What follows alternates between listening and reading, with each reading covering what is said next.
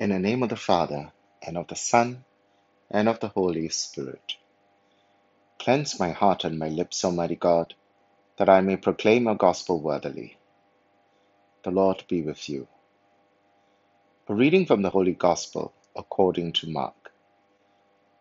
Jesus and his disciples left for the villages round Caesarea Philippi.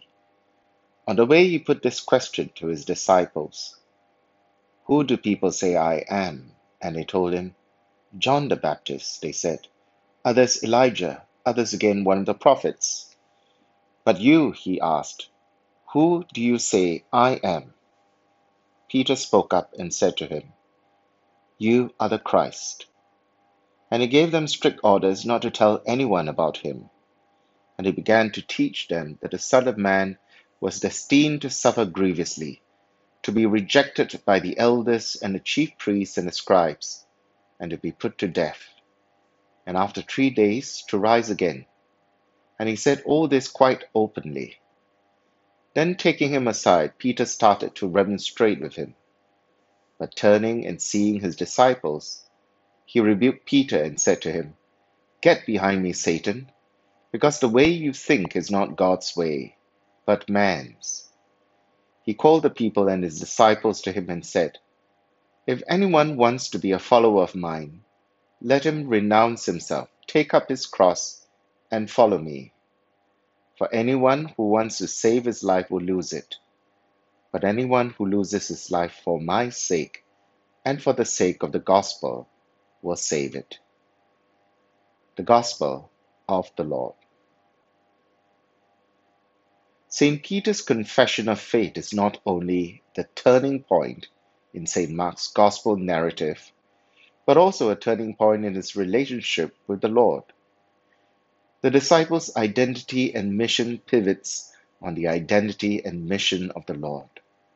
To follow him, which is to say to imitate him, requires that they first know who he is but to grasp that Jesus is the Messiah is not the same as understanding what it means to be the Messiah.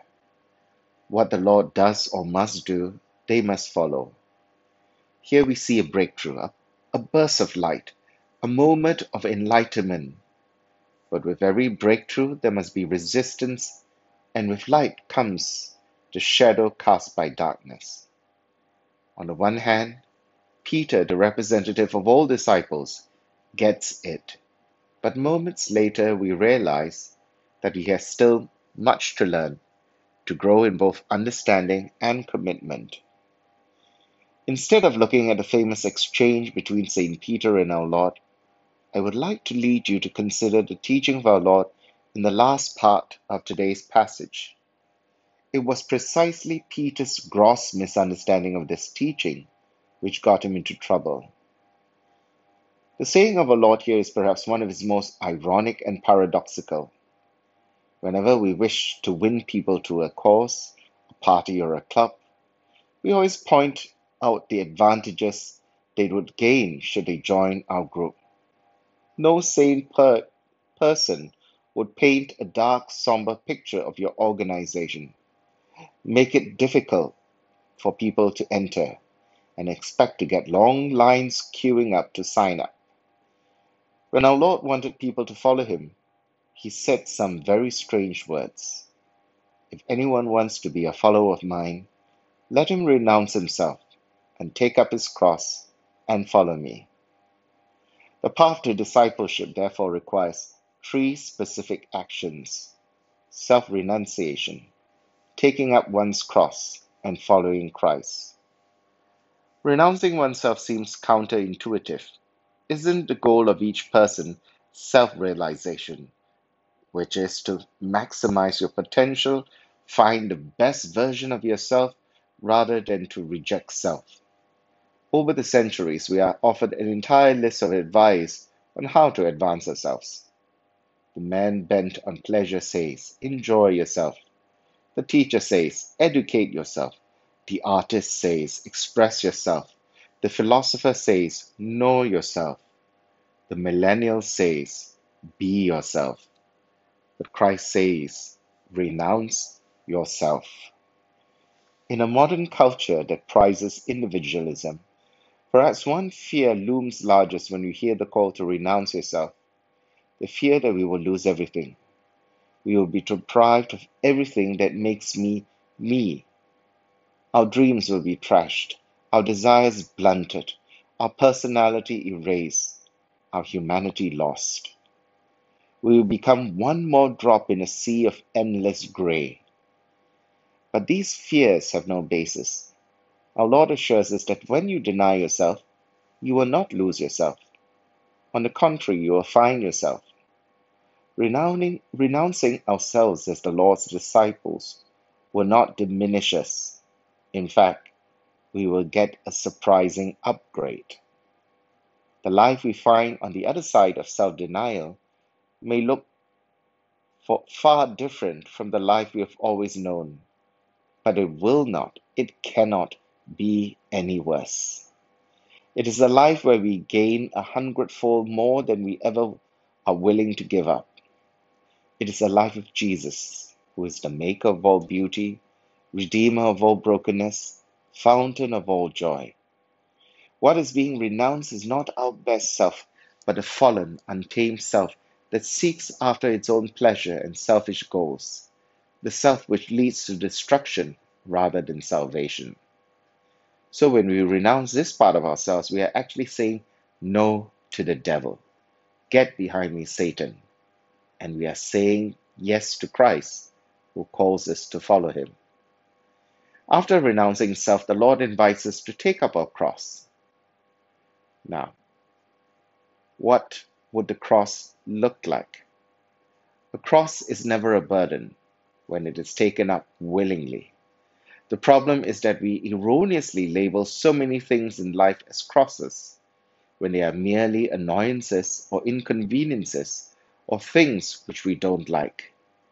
What is worse than the rejection of the cross is the trivializing of the cross. Many people interpret a cross as some burden they must carry in their lives, a strained relationship here, a thankless job there, a physical illness. With self pitying pride, they say, That's my cross. When everything appears to be the cross, the real cross we must carry for Christ's sake loses its value. The cross which our Lord carried to Calvary, the cross on which he was nailed to and died upon, is no mere symbol. It was real. Though some Christians were privileged to be martyred in the same manner, most of us will not see this kind of death. But the point is clear. The cross represents death, not just mere inconveniences or hardship or even a person or situation in your life. To take up your cross is the readiness to surrender everything, to die to oneself in following the Lord. Here's the clue that distinguishes the cross from other false substitutes. The cross has to be taken up freely and willingly. But no one say that it will be easy. This is what the suffering servant in Isaiah's prophecy which we heard in the first reading does. He is not a reluctant victim, but rather one who willingly accepts the abuse that is heaped on him. I offered my back to those who struck me. I did not cover my face against insult and spittle. It cannot be forced upon us. We can never choose to flee from it or choose to bear it as a trophy, a badge of honor, because we are now sharing in what the Lord endured for us. The last part of the formula to become a disciple of Christ is found in these two familiar words Follow me. These two words together form a command found 13 times in the Gospels. The words mean immediate detachment from personal interests and attachment to Christ. Follow me is a call to imitation. To be a Christian means to be of Christ, to be like Christ, to be configured to Christ in that his identity and mission becomes ours. We become an alter Christus, another Christ. But follow me is also a call to obedience. It is no mere invitation, but an imperative command. And those who have heard the words of Jesus immediately left everything to follow him. It was a costly decision for them. And so there is no genuine Christianity without obedience to Christ. The rich young man heard the call and realized that Jesus was his rightful Lord and Master. But then he refused to follow him because the cost was just too heavy. He was not ready to make the sacrifice. Giving the right answer is just the first piece of a puzzle. Living the right life is what completes it. This was the lesson St. Peter had to learn, and which each of us disciple wannabes must take to the heart. The call to discipleship is radical and ultimately intertwined with the cross. The cross of our Lord Jesus is inseparable from the life of a Christian. We cannot claim to want to follow Christ if we are unwilling to renounce ourselves, take up our crosses, and follow Him on the way which He has set for us. It goes without saying that Christ and the cross are a package deal. But instead of seeing it as a burden to endure, a peril to flee from, or a curse which we cannot avoid, recognize the cross as the only way to salvation. There can be no resurrection if there was no cross. As St. Rose of Lima said, apart from the cross, there is no other ladder by which we may get to heaven. Such is the power of the cross we embrace. In the name of the Father, and of the Son, and of the Holy Spirit. Amen.